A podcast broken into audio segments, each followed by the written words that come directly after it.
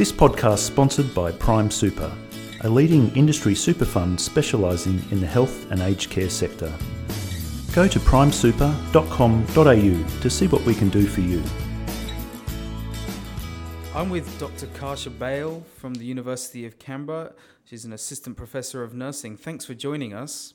So, you've developed a video graphic aimed at, from the re- press release, demystifying chit chat between nurses and patients. Can you expand on this a little bit?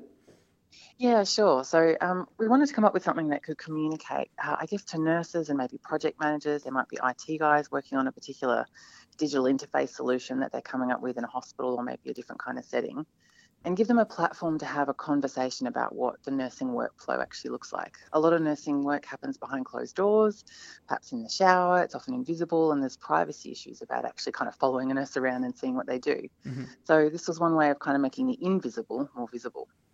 Mm-hmm. And is this something um, you've seen from your work on the wards, or is this something your students worry about or nurses talk about? What kind of brought on this this area? Yeah, sure. So um, we've been doing work in, in digital health. So uh, I was evaluating a, a, digital nursing bedside chart um, on, on one of the hospitals, and, and it became apparent, and obviously it's quite prevalent in the literature, that those conversations about how to design something that works for nurses can be quite fraught. And sometimes hospitals and, and, systems are buying things off the shelf and they might be buying them from America and then they're trying to customize bits around the edges. Mm-hmm. Um, and they might ask the nurses what it is that they want, but nurses sometimes don't realize what they want because they're just getting busy getting on with doing it. Um, and so something like this can help to kind of maintain those conversations. And, and I've seen it both as, as a nurse, I've had to do you know, my online training platforms about how to use my electronic medical management, but all of the workarounds that we do to make that still work. How do you dish out the medication from the drawer? And then when do you sign it off before you give it to the patient at the bedside? And then what if they're not at the bedside and they've gone to the bathroom? How do you work around that? What's what's still right and legal and best practice according to evidence, but actually still works in a logical human interaction fashion? Mm-hmm. And these aren't easy answers. Like that, and there's no one answer fits any of these. It's often about talking through the processes and in any of these designs, co-designing it. And so I really felt that something like, like this little video graphic is a way of kind of disseminating some of the research that we know about what happens for, for digital um, design in, in health, but helping people to have more of a conversation so the project teams can come to an understanding and an agreement and maintain the communication and their end goals for what the, the visualization of what could be their, their product, their IT product that might help meet patient needs. Mm-hmm. And it actually seems, thinking about it now, quite simple and maybe even quite lo-fi. In, in, in, an age where we're we're talking about artificial intelligence and a lot of other things in um, in health, uh, using kind of a, a, video that people can watch it seems quite a simple idea and quite um, I don't know antiquated now. But it, I watched it earlier. It, um, you know, you sit there and you watch it and you take it in because there's someone drawing there and it's very interesting. How did you come up with that idea specifically? Um, yeah, so I, uh, a friend of mine had, had gone to a, a large workshop where Guy Downes and his team uh, were running the event, and, and what they do is often have these large events with big executives and corporate, um, you know, brain power, trying to trying to brainstorm something and come up with shared ideas, and and they'll draw on the whiteboard while they do it because it means then you've got a, a visual graphic of those conversations, and and as we know, as as humans, we don't um, we need to talk and we need to see and we need to reflect and we need to visualize, and and so this offers another way of doing that, and and so I was impressed when I had the conversation with Guy Downes, and he was really interested in trying to understand understand what it was I was trying to communicate.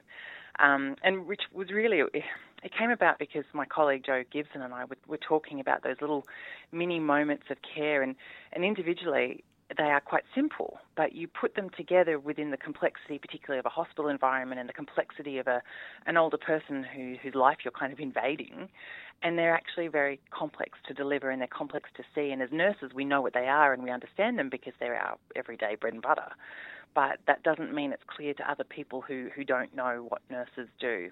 And that's when it's become really apparent when you're then talking to the IT guys that they make assumptions about the way that we categorize activities or the way that tasks work. Um, and so this was just one way of, of because when you work with Guy Downes and his team, you can get that complexity and, and put multiple things into the same picture and then draw out the individual bits to try and talk about it in a straight line, even though they don't happen in a straight line. Mm-hmm. And so you say the video graphics can support development of IT solutions and all of those little minutes that um, are sometimes hard to think about. I've watched uh, one video line. Uh, do you uh, plan to make a series of videos or roll this out a bit further? Um, what we're going to do for now, we, we want to run a Delphi study and, and ask other nurses and, and nurse informaticians whether they find this helpful, whether mm-hmm. they think it would help to implement um, digital health platforms better in, in their workplaces.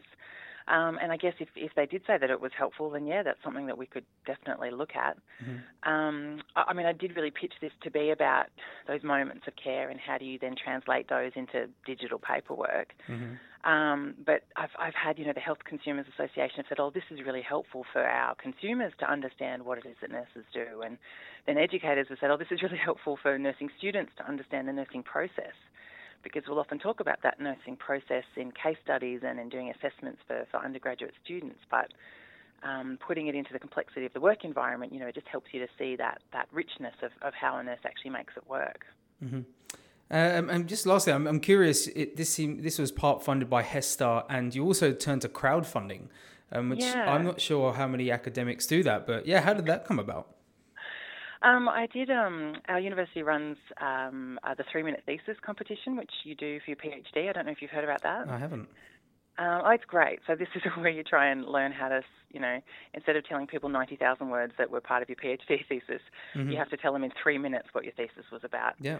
And so we had a follow on to that, which was called Pitch for Funds. And so then instead of three minutes, you had half that, and you had 90 seconds to convince people, uh, so a whole crowd of people, that mm-hmm. they should give you some money for your idea. Like an elevator um, pitch, sort of thing. Exactly, yeah. exactly like an elevator pitch. And I think that's you know that's what the training is for. Is that we you know we need to get better at talking to media yeah. um, and other people about well why is it so important, and we need to not take 2,000 words and, and a publication, a journal article, it'll take 18 months to come out. Mm.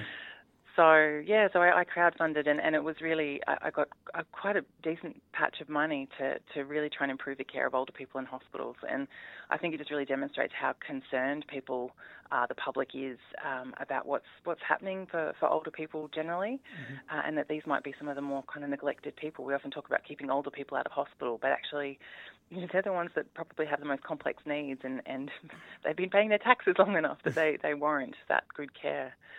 So I'm hoping that something like this can help make that better as well. So what did you say? What was your pitch? One of my big spiels is, and, and so what my PhD was, and what, what, what my spiel for the pitch for funds was, is that mm-hmm. the three most expensive populations in health are hospitals. They take up 70% of the health budget. Older people take up um, over 50% of bed days in hospital, and nurses take up the largest proportion of the hospital budget at about 30% and yet we have very little good data about how those three populations intersect. A lot of the hospital data is based on medical coding, and we don't have good staffing data and about nurses generally. And, and that's what we're seeing really in the Royal Commission into aged care at the moment, mm-hmm. is that we need better information about the primary input, the primary intervention that any of these patients or residents are getting is care. And so at the moment, nursing and, and caring is costed as an overhead which means that we're not able to get the granulation of information to better understand it. And uh, that's what we need in the next 10 years if, if we really actually want to have better quality and better efficiency of care.